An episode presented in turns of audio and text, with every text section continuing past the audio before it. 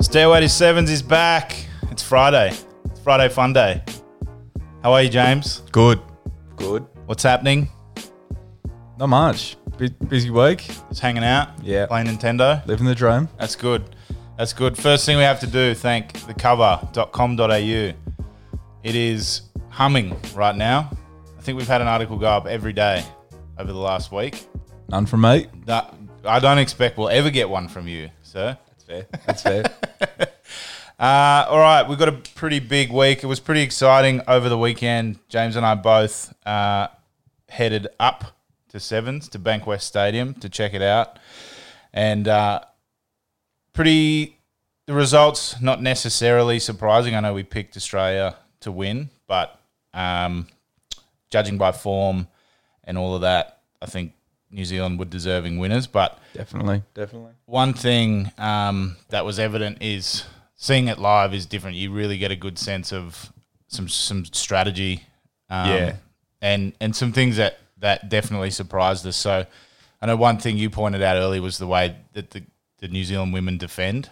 Yeah, so they seem to defend three and three either side of the ruck, sort of irrespective of where the, the breakdown is. Obviously, if it gets inside sort of that 10 metre to the edge channel, they usually changed it up a little bit. But yeah, anywhere through that sort of 15 to 15, they were defending three and three, irrespective of the way the other teams were lining up. So sometimes they were lining up three on five, sort of giving other teams the overlap. No, just backing their that boot defender to get across and cover the inside. And, and to be honest, outside of probably Brazil, there's no Mm. teams with more speed than than Flula and Michaela Blyde. So they were giving away the edge, knowing they could lock down the middle and be solid. And yeah, the only team that really seemed to challenge them was Japan in, in Yeah. game one. Yeah. they played really hard and quick through the middle.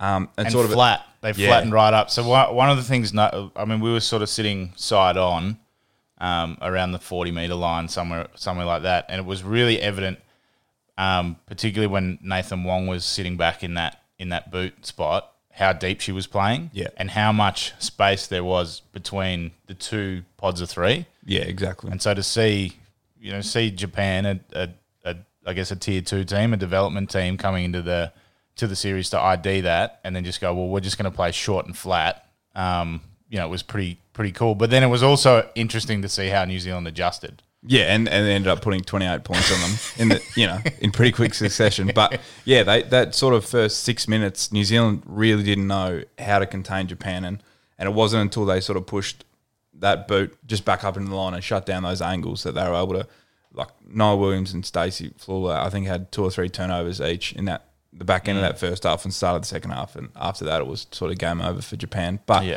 it's to, to be honest, it sort of showed all the other teams how they can manipulate New Zealand's pretty solid defence, but no one else really seemed to get the memo. Yeah. Well, I, I guess with the rapid the rapid nature of the format now, there's no breaks. You probably don't get a, an opportunity to to watch much footage in between games, but you'd think now They should have been texting us, asking us for tips. The other thing, I know we don't talk about the men's game a lot, but the other thing that I found very intriguing, um, we had a we had a chance to speak to some of the Fijian men's teams um, staff on the day, and they you know gave up a little bit around the way that they, particularly in their attack, around the way that they attack, and I found it fascinating because they basically just pair up. Yeah. So they have one guy who floats, everyone else is in a pair, and with zero structure because they love to throw the ball around, they love to keep the, the, the ball off the deck.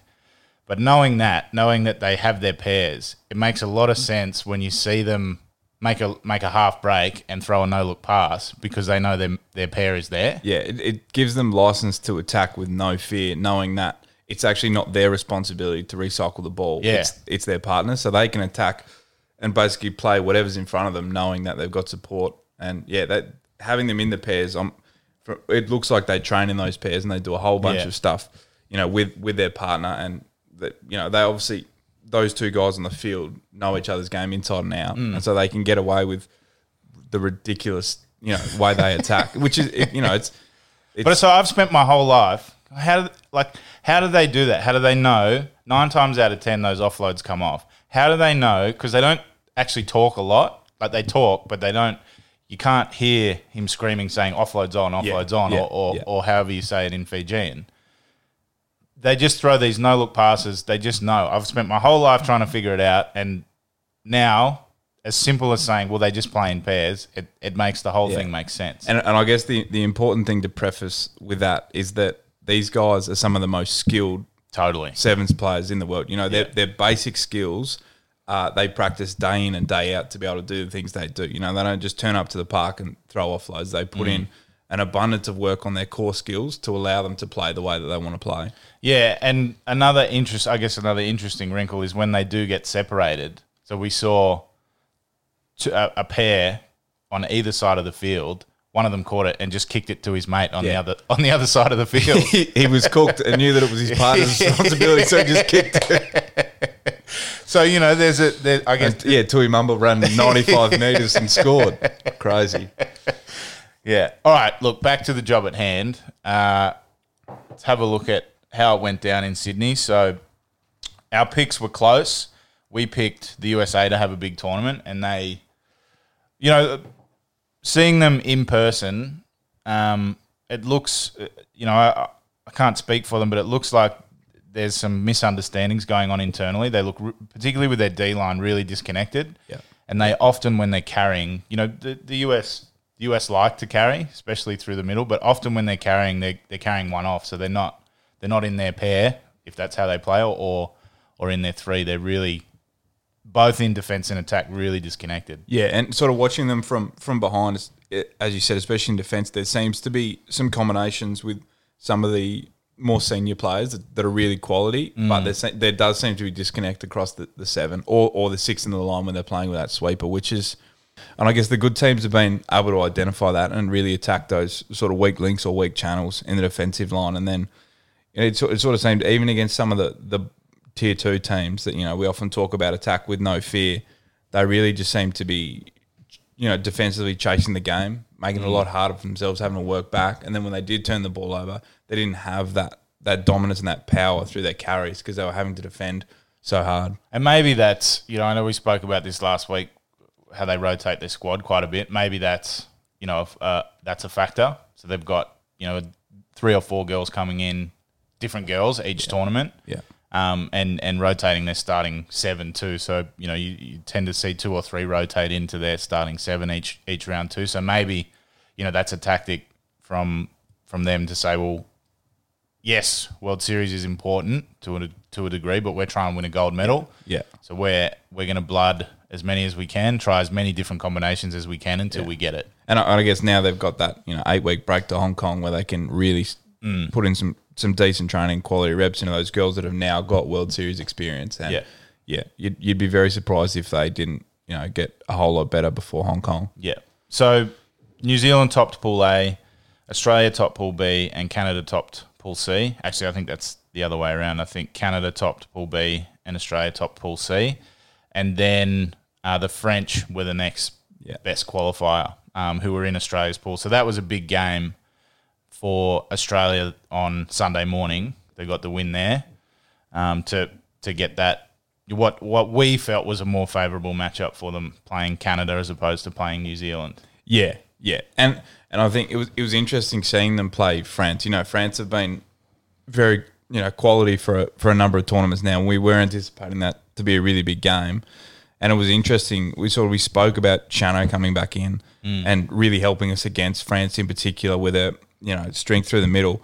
But it was interesting. I think having Kazlik back was actually a bigger benefit benefit for us against France, which probably wasn't something we would have noticed if we weren't there. Yeah. You know, having her in the sweep, it didn't necessarily, she didn't necessarily have a fantastic defensive game, but having her in that sweeper role allowed, you know, all the other girls to tighten right up and have Yeah. confidence in contact. And you see players like Staples and Tonegado just dominate through the middle because they were literally defending with no fear, knowing that if they got beaten, Mm. They had they were fine. they so were they covered, weren't hanging yeah. off. They were committing hard, and we were we were dominating the French physically, which was you know sort of while how we got over them in, in both games. Well, and, and the other thing it does is it because she's so good over the ball, Kazlik, it just it it forces France or it forced France a little bit to get away from what they're good at, Yeah. which is attacking through the middle. Because we were tighter, and because they knew that if we get a half break, Charlotte's going to be on top of that ball because she does tend to play pretty shallow in that sweeper role.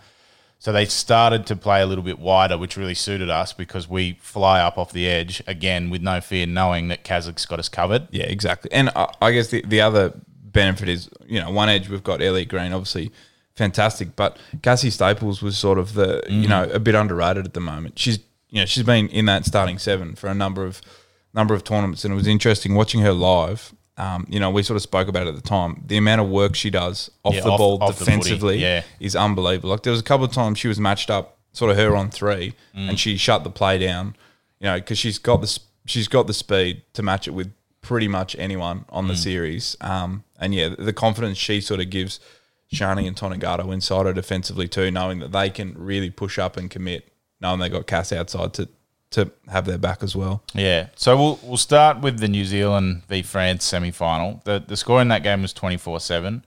New Zealand fairly comprehensive, fair to say. Yeah, yeah, and I, I mean, again, uh, New Zealand are sort of they they can match it with pretty much anyone in the middle physically, and then obviously having Michaela and Flula on either edge, you know, so that they were defending really well through the middle, sort of shutting down France's game, turning the ball over, and just you know shifting to the edge and Yeah. Well, and that's another you know another advantage of their structure. Their three and three is yeah that middle's open, but it does isolate a ball carrier. Yeah. So again, France is forced to play slightly different footy than than they want to play, which is that strong carry through the middle. Yeah, ex- e- exactly. And it, what it also allows is as soon as they turn the ball over, they've got three, usually three Mm. on, you know, three on two or three on one, depending on how the other team's attacking. And Yeah. they just go bang, bang. Yeah. And all of a sudden, even if they don't score, all of a sudden they've turned you around 60 metres Yep. Yeah. It's, and then you're in uh, trouble. Yeah, it's that classic, you know, turn the ball over, let's throw it to where the space is. That Yeah, one they ID that well, but because of that structure, they have three ready to go. Generally, either side of the field. And and I guess they really take all the the coaches obviously taken all of the thought process out of out of defense. You know, having to read the play, and, Yeah. and know whether I should roll under or whether I should set. It's just bang, set three, Three, three. three, three, and the boot, and let the boot dictate what goes on. Yeah, and it sounds like, or it not sounds like, it looked like the boot has a license to attack the ball, Yeah. and everyone else is really disciplined. yeah, Yeah. So then, if we look at the Canada Australia game, I, I think we probably owe Canada an apology. We've discounted them for basically the entire time we've run this podcast. yeah. But watch it, watching them live, there's a there's a couple of things that impress me. They're not fancy, they're not flashy, but they are incredibly disciplined yeah. and what they do, which I would I would hate to play against them because I would get frustrated like the Australians did, but they just hang on to the ball. They recycle ball. They're happy to go 15 phases, and then they wait until an Australia or, or anyone, but in, in this semi, they waited till an Australian attacked a dead ruck or shot up out of the line, and then they attacked the the advantage that they had. Um, and as a result of that, they were able to get a real roll on and ended up putting 34 points to Australia's nil. Yeah, and they're they're the kind of team that's happy to win, you know, seven 0 or five 0 Yeah. you know they're they just they're happy to keep the ball for, and they- they're good enough to keep the ball for fourteen minutes and just play really. I don't want to say boring, but really uh, old school footy. Direct. Yeah. Direct Yeah. footy. You know, Yeah. just good pick and drive footy. um, but but full credit to, and it's sort of that old adage, you know, a champion team beats a team of champions. You know, Yeah. they, they all buy into the the system that the coach has got, and you know they all play really well together. And it, and it doesn't matter if they've got the ball or not; they're they're so confident in their ability and their you know their ability as a team that they can match it with anyone. And you know they weren't phased coming up against some of the best attacking players in the world. They a lot of the time, especially when Australia had the ball, they just hung off and, and waited for us to make a mistake. Yeah. You know, we we got down, you know, that first try and then from then on in we were we were trying to score ninety meter tries and Canada were just hanging off, Yeah. not giving us any opportunity, just waiting for us to make a mistake. And as soon as we did, they just turned around and then recycled the ball for another three or Yeah. four minutes. And I, for me, that was the most impressive thing. Their their defensive line is so disciplined. No one shoots out of the line. They get up together. They stay connected all the time, and they don't attack rucks unless it's it's ninety nine point nine percent Oh, on. defensive coach's dream. Um, Yeah, and Matter. and as a result of that, as you sort of touched on, we were trying to score off the first phase every time. We were Yeah. trying to you know give it to Elia or Cassie with some space, and then just allow them to sort of run around them, and they just shut it down. Yeah, a- and t- to be fair, there were a number of times where we created opportunities and we got to the outsider, we got in behind, and then we looked. We we were so desperate to score, we just looked to push the pass Yeah. or carry too far, or you know, try and beat that extra player rather than just playing the Canadian style of well, let's let's consolidate our our Mm. win, recycle the ball and go again. Yeah, that's the ironic thing. The way to beat Canada is, to play like, play like Canada. Canada, and yeah. I know that frustrates some of the more creative players. Yeah. but that's where your discipline in attack and defense is really important. And and to be fair, that is that is the reason the Kiwis are so quality is Yeah. because they are consistently willing and able to adjust their game plan to suit who they're playing. Yep. And and they you know, they love to attack, as everyone does. Everyone knows how to attack. Everyone's been doing it since they were kids, but they buy into being really disciplined defensively. Yep. And, you know, part of that is is this that New Zealand structure, the three and three structure. You got your two mates, right, we're good to go. Yeah. But that was yeah, for, for me that was the most evident thing with Canada. Their discipline defensively and their ability to maintain possession for long stretches of the game ultimately just frustrated Australia and it and it made them feel like yeah, we have to push passes, we have to throw five person cutout balls to try and create something from nothing. Yeah. And the ironic thing is if we just recycle the ball, We you know, we we, we are more skilled, more athletic, quicker, to be fair, probably stronger as well. But yeah, we just Canada sort of hang off and, and wait for us to, to make a mistake. They're like Yeah. that annoying older sibling just poking us, waiting for us to, to blow up. waiting and for the make- bear to erupt. Yeah. Yeah. Yeah. Yeah. Shout out to my older brother. I had sisters, so I was the one doing the doing the annoying. Uh, so then we'll we'll talk the bronze talk through the bronze game. So Australia played France again um, in a, a 12-10 sort of old school. The rain had sort of started to come down, so it forced everyone to tighten up a little bit, play a little bit narrower. Yeah. Um, so it was a real defensive battle. Yeah, but but again, it's similar to the pool game. We got two tries ahead, Yeah. and then sort of let the French back in, and, and I think that's one thing particularly. Johnny's going to be really keen on on stamping out leading into Hong Kong. Is that you know when we get ahead, you know, not necessarily we, we don't necessarily need to be ruthless, foot on the throat, but we need to keep you know pushing the Keep the- game and keep and the keep pressure on. attacking because Yeah. at the end of the day, anything under sort of twenty point lead is is pretty attainable. You know, in a seven minute half. Well, and if you look at what happened, you know, in the in, in the example of the semi final against Canada, you see what scoreboard pressure does. Oh, yeah. You know, twelve points becomes seventeen, becomes nineteen, Yeah. becomes twenty four. You know, all of a sudden, you know, the other team is really chasing the game and that's when the, the mistakes start to come in. yeah, yeah. And then, so you know, you know, look, congratulations to Australia. A bron- bronze is is certainly nothing to balk at. No, e- exactly. And th- you know, Shani said it sort of in that interview right after the bronze that Yeah. they are they are building and they are getting better, and we see it every series. We are sort of adding another little you know chink to our armor, and we are consistently getting better. And you know, it's the first tournament we had you know a couple of our big dogs back in, and then you you sort of look at that team with you know Yovanni's and potentially Dalton's, you know, and even Lily Dick. I think those you know adding those three into that twelve, like th- there's some seriously exciting times ahead for us. And I, I think as we've touched on a, f- a few times, we we are probably the the most attacking side in the series.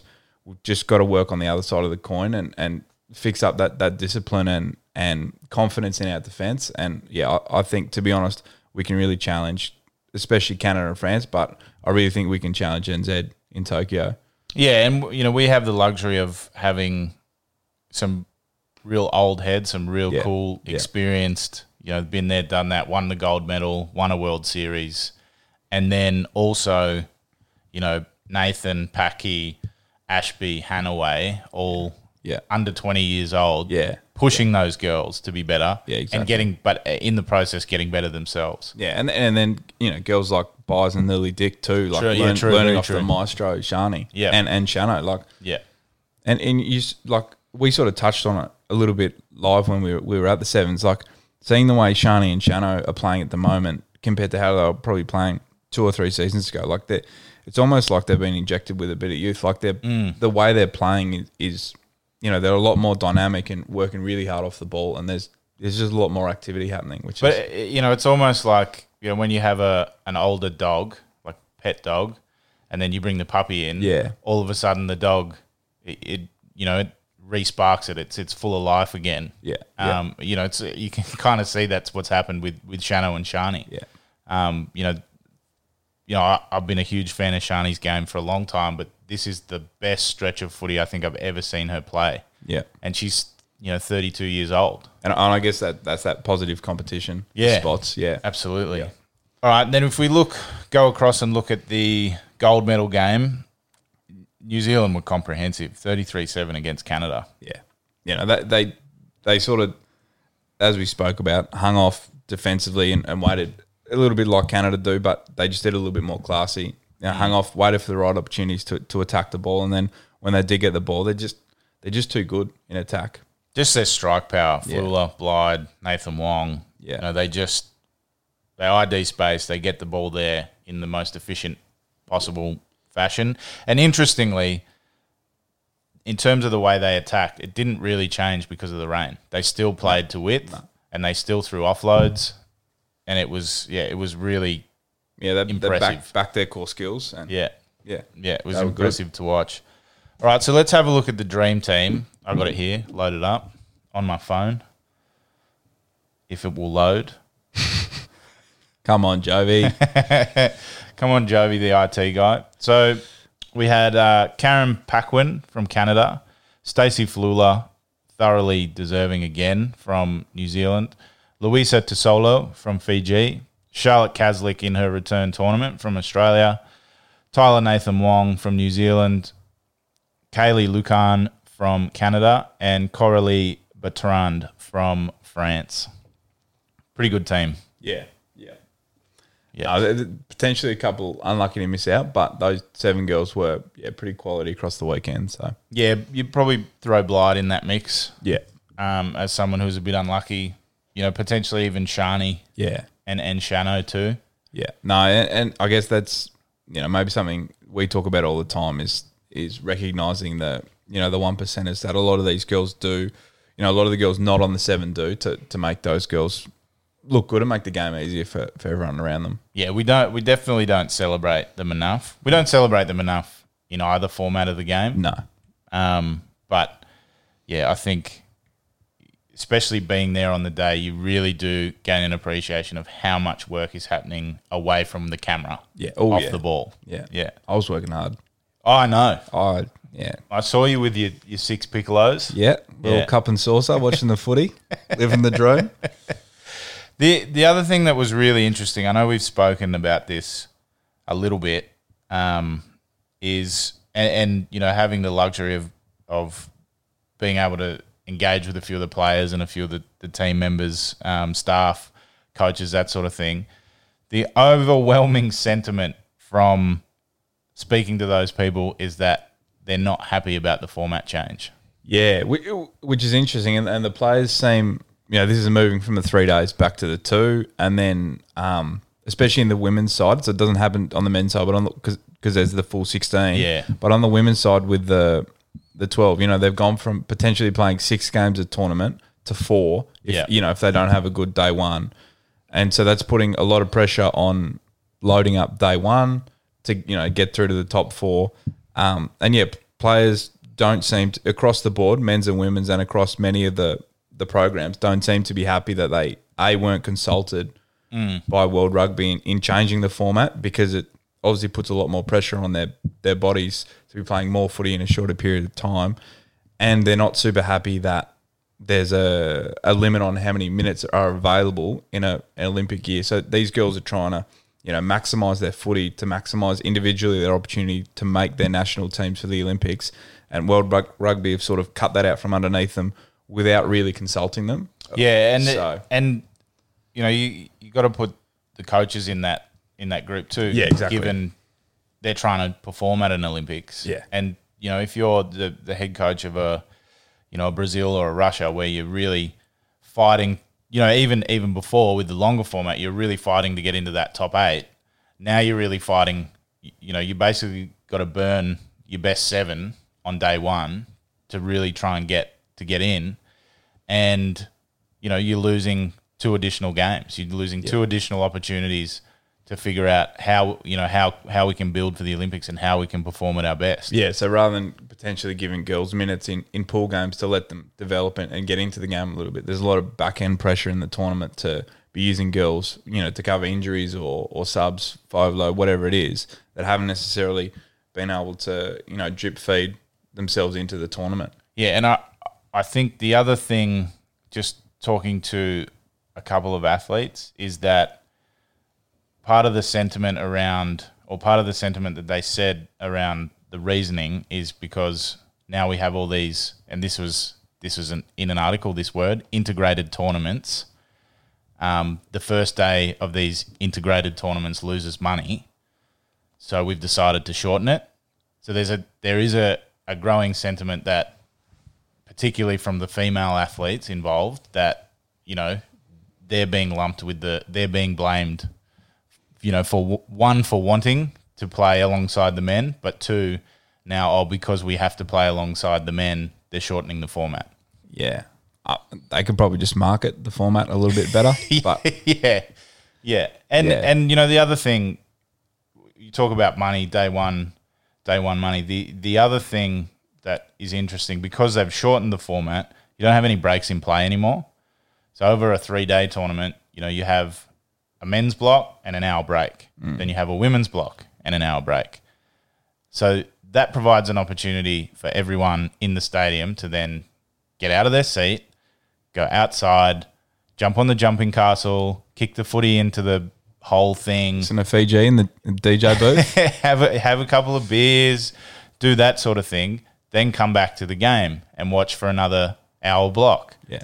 But because it's just bang, bang, bang, every hour there's a block of footy, you're not actually getting the sort of carnival atmosphere and experience. So it's, No. a, du- it's a double edged sword because people aren't having as much fun. No, and, and we saw it sort of live. Like, you know, there were certain games, you know, particularly Fiji, where there was 15, 20,000 people in the stand, stadium. But then, you know, for the next game, which may have been a pool, like a female pool game, there was like 5,000 people because everyone had gone out the back or gone to get a drink or gone to do this or gone to do that. And it, it was really, yeah, it, it was really disappointing to see sort of the, the consistent difference we had Yeah. game to game.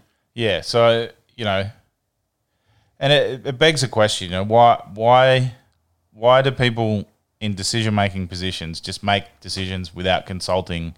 You know, this uh, this happens in every workplace. It probably happens in all Management sports. 101. yeah, but they they're making these decisions one without consulting the coaches, two without consulting the national sporting bodies, and three without consulting the players. Yeah. There seems to be three levels of due diligence that just haven't been that haven't happened. And uh, fr- from a financial aspect too, one of, one of the greatest tournaments I went to was when the sevens was in Adelaide. Mm. You know, they had. I don't think the sevens started until four o'clock, maybe on the Friday Yeah. night. So Yeah. it was, you know, there's a huge focus on you know finish work at four o'clock, walk down to the sevens, massive Friday night sevens. Everyone played that one pool game, Mm. and then you know they were able to start a little bit later on the Saturday morning. Mm. And then play through, and then obviously the full day Sunday. But Yeah. sort of what it is now is we start at eight thirty on a Saturday morning, and then eight thirty on a Sunday morning. And I, what do we play to eight thirty on a eight thirty Saturday at night, I think. Yeah, you know, uh, yeah, Like obviously, we don't want the athletes playing at midnight. Yeah. but there is certainly a way to market the times that we play these games and to try and find windows that work. You know, you, you look at AFL teams, for example. Um, you know, if they're they have the ability week to week to change their optimum performance time, given you know whether they're playing a Sunday afternoon game, Friday night game. You know, there's the high performance programs are able to manage the athletes and manage the times that they can perform. So, you know, if we had these conversations with a little bit of time out from tournaments, we could actually sit down and, and figure out what's going to be a financially viable for the, you know, the hosting country and then uh, B what's viable for the players and coaches. yeah. And at at this level, you have the luxury of all the athletes being professional. Yeah. So if you know, all right, we're playing a nine o'clock game. Let's get in a couple of training sessions at nine o'clock. Yeah. Yeah, it's not ideal. But You're taking time away from family time and whatever. But given they're professionals and you're paying them to play this game full time. You have that luxury. Yeah, and, and I think ninety percent of players who you said would you prefer to play at nine o'clock at night or nine a.m. in the morning? I know what I'd say. You know, it, you individually like I know my performance is always better at night than it is in the morning. Yeah. And, uh, you know, it, it's hard because if you're playing a nine o'clock game, and, and look, this happens in the Aon series, and we, we don't have the luxury of being professional, so we have to structure it this way. But it becomes, you know, in the morning, you're up at 5.30 and you're having breakfast at 6 and you're on the bus at 7. Yeah. And then you're getting strapped at 8 for a 9 o'clock game. So it's, it's this real helter-skelter, like, we got to get to the ground, we got to get strapped, we got to do this, we got to do that. Stressful. It's stressful for me. I'm not even playing. Stressful for me, mate. I got. to I'm getting you six coffees at five thirty in the morning. But but uh, again, if we sat down with those like the Aon players and sort of looked at what window worked best for them, Yeah. you know, it, it would be later, Yeah. rather than earlier, Yeah. you know, and potentially that's some scope moving forward, you know, especially with someone like WA looking at you know potentially hosting tournaments with time difference and stuff. Like there might be some scope to play night games, and yeah, Yeah. Well, yeah, it's I mean, especially on the WA league where, you know, even if even if we were to finish at five o'clock in the afternoon, the flight back to the back to the east coast is is a long flight and we'd still be getting home at probably eleven or twelve o'clock at night. So, yeah. you know, the if you're listening, the extra night stay is probably going to be beneficial for everyone. Yeah. All right. Now you've thrown a bit of a spanner in for me.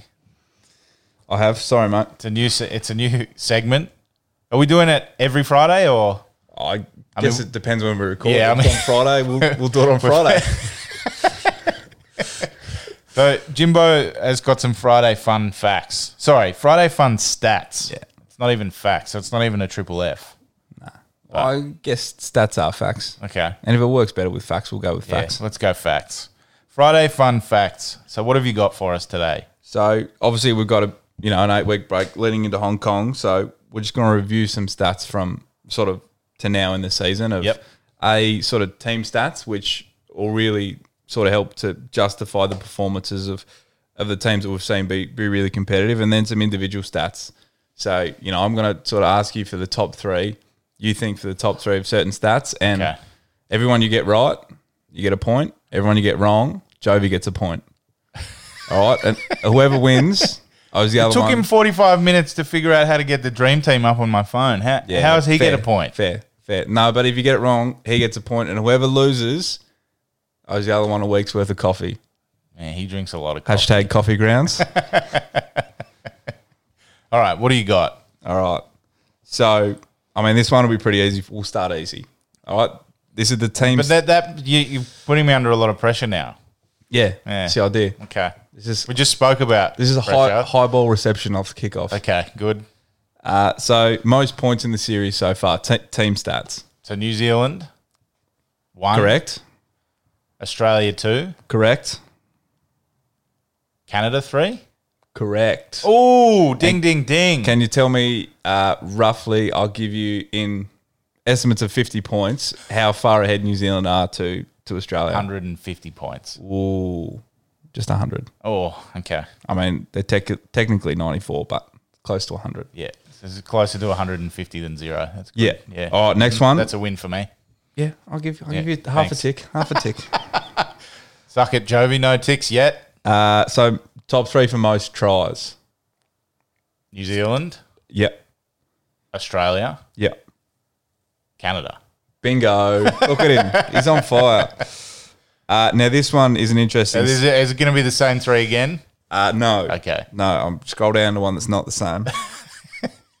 uh, actually, this is an interesting one. Yep. Number one's pretty easy, but the other two are interesting. All right, most offloads by a team. Well, Fiji, Yeah, bingo.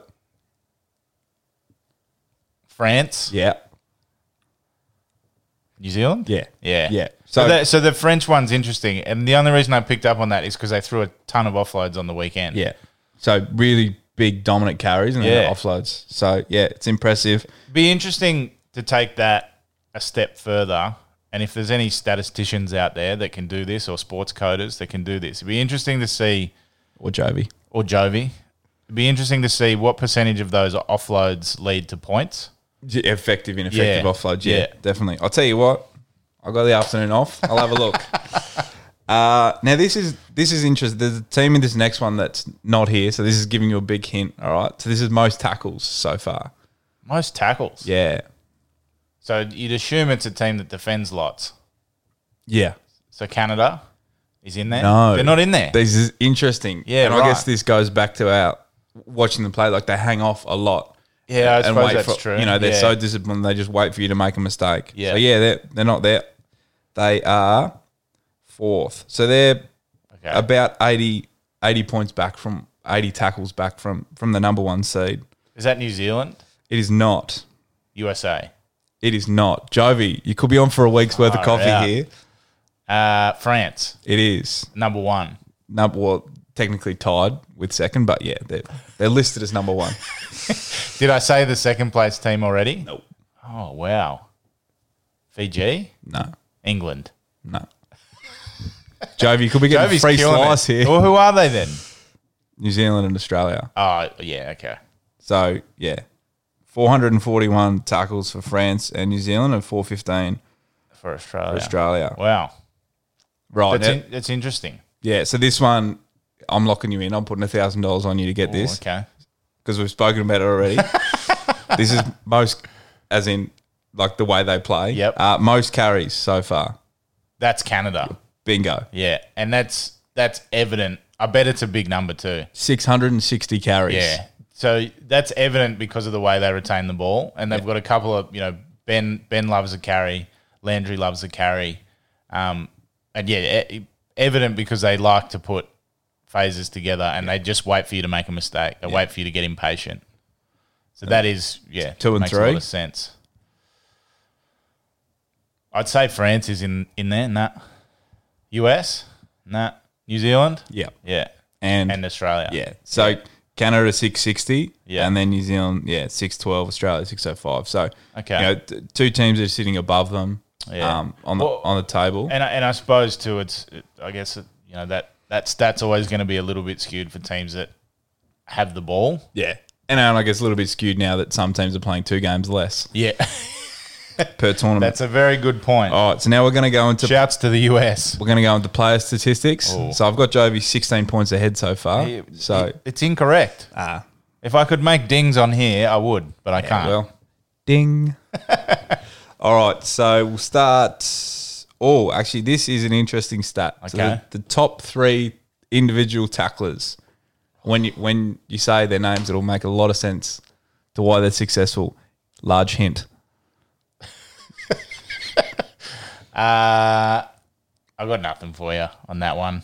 Tell me what country they're from. They're from New Zealand, I suppose. All three. yeah, Yeah. So Kelly Kelly yeah, Brazier. Brazier, yeah, who's yeah their lockdown defender in the middle. Yeah. and then Ruby Tui and Niall Williams, who are their you know yeah, they're, the there players either side. either side. Yeah, Yeah. Um, Yeah. Interesting number four. It's from Australia. Can you tell me who that might be? Staples. Is not she is twelfth with forty four. Okay. Williams. Nah. Parry. Nah. Williams is thirty seven. Okay.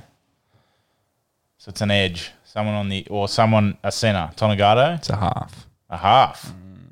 Ashby. It's a taller half. Lucas. it is Yeah, fifty seven. So technically tied for third. Yeah, So- right. Well, that's interesting because she's missed a tournament too, I believe. Yes. Yeah, Oh no. Has she? I don't know. yeah. Can't I'll remember. tell you what. We'll get to that stat yeah, soon. Yeah. All right, so most tries, pretty easy one. Individually. Yep. Flula. Yep. Uh, 31. Blyde. Negatron. She's Megatron. missed a Oh, lot. she's missed Yeah. one. Uh, Green. Bingo, 26. Yeah. So five behind. And is it from one? Is it from a? Is it an Australian? It is not. Is it a Kiwi? It is not. Ooh. It is a Southern Canadian. Oh, Tapper, It is not. Kirsch, It is not. Kelter. It is. Yeah. Jovi, mate, you could be going for two weeks worth of coffee here. Uh, now, this next one is quite interesting. Um, most offloads. Uh, uh, Hang on, back to Kelter. That is an interesting stat because she's a middle, I guess you'd Yeah. say. She, she's, I mean, one in off the edge or in the middle of the field. And to, to be fair, if we if we put together her try assist stats, they'd probably be pretty high as well. Huge. She's Yeah. her game is built around setting other girls up for Yeah. so to her, for her to be I think the fourth was 18th. Yeah. 18 tries. So for her to be, you know, clear That- that third far ahead. is pretty impressive. And that's why I named every winger they have in their squad. and, and because, to be fair, for a team that's not been performing Yeah. as well as expected. yeah, Yeah. 100%. Um, so, yeah, top three offloaders Offloaders. individually. oh, dear.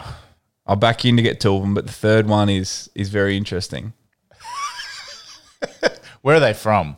Uh, well, number one, come on, you don't need help with that. You know where they're from. They're from Fiji. So is that Luisa? It is not Nah. I, can- I, no idea. Asanati Suva. Yeah, okay. I've I'm- I've actually pronounced that wrong. It's Savu. I've Yeah. Ugh, Come on, mate. Not wearing my glasses. I mean, yeah, I- th- obviously that that makes sense. They that their their whole game is built a, built around their offloads, and I and I suspect, um, you know, noting the men play in pairs, I, I suspect the women do too. Yeah. So given, I'll give you some hints for number two. Yeah. From the second top offloading team. I can't remember. I've been I've been throwing out so many stats. Bonjour. Yeah. Uh, Ber- nah, Yeah, uh, yeah, yeah, yeah. I can't pronounce her last Bertrand. name. Bertrand. Yeah, yeah. Yeah. Um, so just to throw a weird stat in there, the top Australian offloader is at number fourteen. That's Tonegata with sixteen. Yeah, right. So number three, knowing that it's a, quite an interesting stat. So someone that you wouldn't expect to be offloading. Kelter. No, you'd expect her to be offloading. uh, well, well, more so than this player. When you say it, it'll make a lot of sense. Uh, well, I'm not, who is it? From New Zealand, we've got 24 offloads. Oh, Flula. It is Flula. Wow. So top try scorer and, you know, third offloader. So obviously, you know, we saw that a little bit the way she plays. If it's not on for the edge, she really backs herself to cut in and attack that center. Yeah. And then lay the offload in behind. She's got a deadly, like, cut it cut from Yeah. the outside Yeah. in. Yeah. And then, well, I mean, we did see it in that final. She had a nice cut, got to the sweeper, and then sort of fended her off and threw a nice offload um, for a score. So she's. Yeah. But And- it, but it is impressive being an, being an edge player. You don't often get that many opportunities No, to throw and, them. and I guess we we spoke about her and Blyde versus you know Elia. Yeah. leading into Sydney, um, she's probably the most dynamic player on the Mm. series, and you know the, the way she can cut like obviously Elia cutting back off the edge. I wouldn't want to be in front of like she's so powerful and dominant, but yeah. Stacey is so dynamic and so balanced. She can really go any way. Well, uh, yeah, it's a d- different different reasons. I think Elia's the scariest, most intimidating player with space. Yeah, but Flula's not far behind because she makes you look silly yeah, in a in a different way. Ellie will run over you. Yeah. Flula will put you in a spin cycle and Yeah. and have scored the try before you realise she's around you. yeah. And I get I guess she's she's that mix between like your Elia Green and your Charlotte Caslick. You know, Yeah. she's. She's super dynamic and dangerous, but also really classy and really balanced. Yeah, and Oh. just having an unreal year. Yeah. just on a side note. And, and to be fair, she's she's been in and around the traps for a number of seasons, Yeah. Mm. but she's really found something else. You know, mate, not sure what it is, but she's she's found something else this season, and she's you know she's having a bit of a breakout year. Yeah. All right. So last stat, most yellow cards For uh, players, players individually. Yeah. so we'll, I'll get. I'll just. I'll read off some names for Yeah. you if you want. So at uh, sixty-four, we've got Anna Doyle from Ireland with zero. that's helpful. That's, That's of any help. very helpful. Elliot Green at twenty-four with uh, with one. Yep. Okay. Who else have we got in here? Oh, we've got Soraya Paki at number six with two. Right. So the person in first place has three. Correct.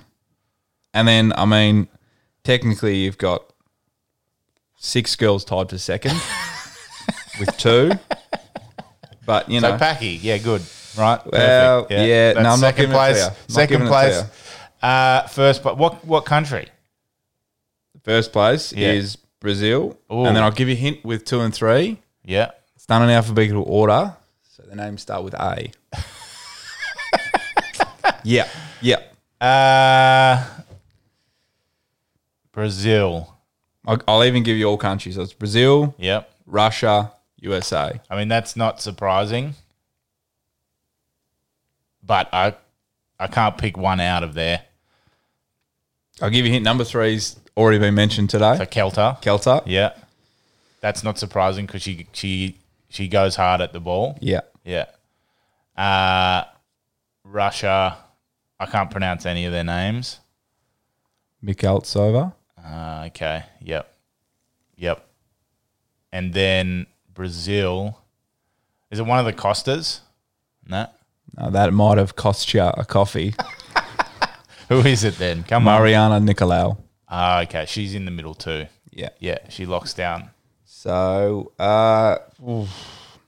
what else we got here? Anything? Oh, actually, well, I Last one? Yeah, most clean breaks. This is easy one. This will get you back on top. I'm backing you in here. It's Flula. It is with 38, Yeah. And then Green. with 24. And then Kelter. Bingo with 23. Oh. Yeah. So for a bonus point, Is it for all the coffees? find someone. In- oh, actually, all right, Shani, big fan of the show. Yep. Can you tell me how many clean line breaks Shani's had? The total number? I'll give you a hint. It's more than one, but less than 38. 16. No, More? less, 12. less, 7. more, 8. more, 10. less. 9. yeah. How good. Great job. So that's two a tournament, which Yeah. is pretty impressive for someone in the middle of the field, in my view. Yeah. Yeah. Yeah. And uh, I mean, you could sort of see the way she's sort of changed up her game a little bit in the way she hits lines and really runs hard off, you know, even off Ellie Green, we've seen it a couple of times. Yeah, well, Elliot, yeah, that's right. Short, So- nice little short ball. She slipped right through. So, no, it's exciting. So basically, the results of that are you owe Jovi coffee. Jovi, you're not Right. get, you're not getting any. I've got your back. Sorry, mate. All right. Well, look, Stairway to Sevens for another week has been clocked. Uh, O'Keefe, it's not happening, mate. The music's already started playing. We're we're done. So thank you again. To Thanks, Liam's mum and dad. yeah, thank you. Thank you to the cover. Thank you to everyone listening. We will be back next week with a couple of guests because we've got absolutely no sevens to talk about other than some rubbish. domestic stuff. So it's a it's a tough time of year for us.